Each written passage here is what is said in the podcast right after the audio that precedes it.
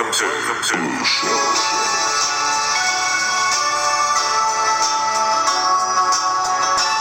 I couldn't help but notice your pain. My pain, it runs deep. Share it with me.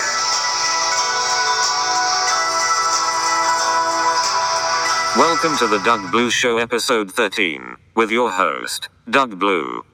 Tonight I will recap the action from UFC 217 at Madison Square Garden, on November 4, 2017. I was reporting on location from Manhattan and I must say, Doug Blue took a bite out of this big apple.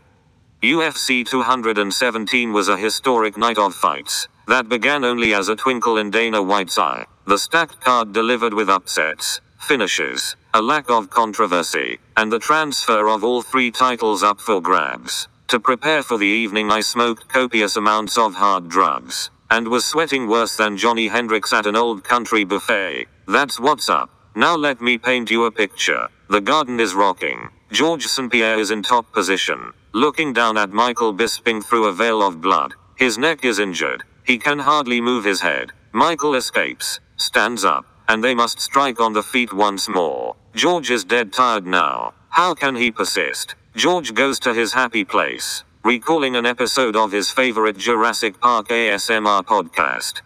A minute later, everything is clear. He sees Michael's hands drop. A moment suspended in time. George lands a clean left and Michael drops to the mat in slow motion. George pounces and sinks in a rear naked choke, resulting in Bisping's inevitable loss of consciousness. And just like that, George St. Pierre is the UFC middleweight champion. We have just witnessed Michael Bisping's transformation from dazzling pumpkin coach back into regular old pumpkin. Welcome to UFC 217. What the fuck, dog? While this was an amazing return to MMA for St. Pierre, one can already see him plotting his inevitable exit. In interviews, he has referred to multiple injuries, his difficulty putting on gains to move to 185, his hatred of fighting. This is George planting the seeds for his next retirement, a true maestro in media manipulation.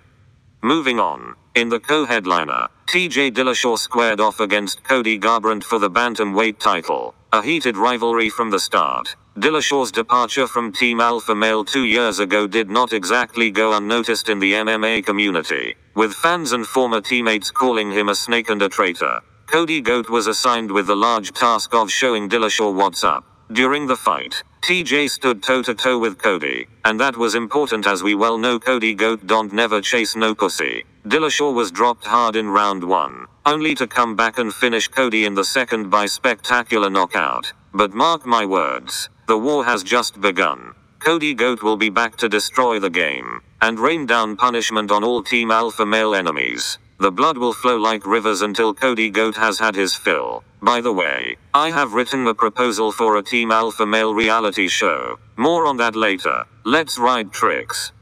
Holy shit. Joanna vs Rose Nama Namajunas for the women's strawweight title. This was the upset of the night, with Thug Rose torching Joanna in round 1. Joanna champion is now Joanna contender. She has tasted her first UFC loss and it tastes like shit my friends. Rose took to the mic after the fight to proclaim that the belt don't mean shit fam. And we should all love each other, or something. Anyways, Rose punched Joanna so hard it caused Pat Barry to blow diarrhea all over Madison Square Garden.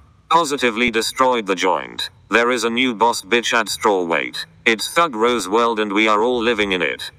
Okay, opening the main card, Johnny Hendricks squared off against Brazilian model Paulo Costa. The Brazilian is about 8 years younger than Big Rig, also like a foot taller and in actual shape. Johnny looks like he attended a kegger the night before. Costa made fairly quick work of the UFC veteran and again brought forth the question why is Hendricks still fighting? Despite all this, you know Johnny still has that good Tussin connect. Doug Blue needs his purple drink buddy. Before this, Mickey Gall fought fellow Dana White reality show dude, Randy Brown. Randy really gave it to the mustache clad Gall, who looks like a young New Jersey dad. I caught up with Gall after the fight to talk about the devastating loss. He was understandably disappointed. To unwind, he said he would overcook some burgers and loudly voice his opinions of trans people. Then it is back to the drawing board for Mr. Gall. Thank you for joining me on this episode of The Doug Blue Show. I will be back next week reporting from UFC Fight Night Norfolk, Virginia. So stay tuned for that. Tricks. Until then, this is Doug Blue of The Doug Blue Show. Signing off. Good night.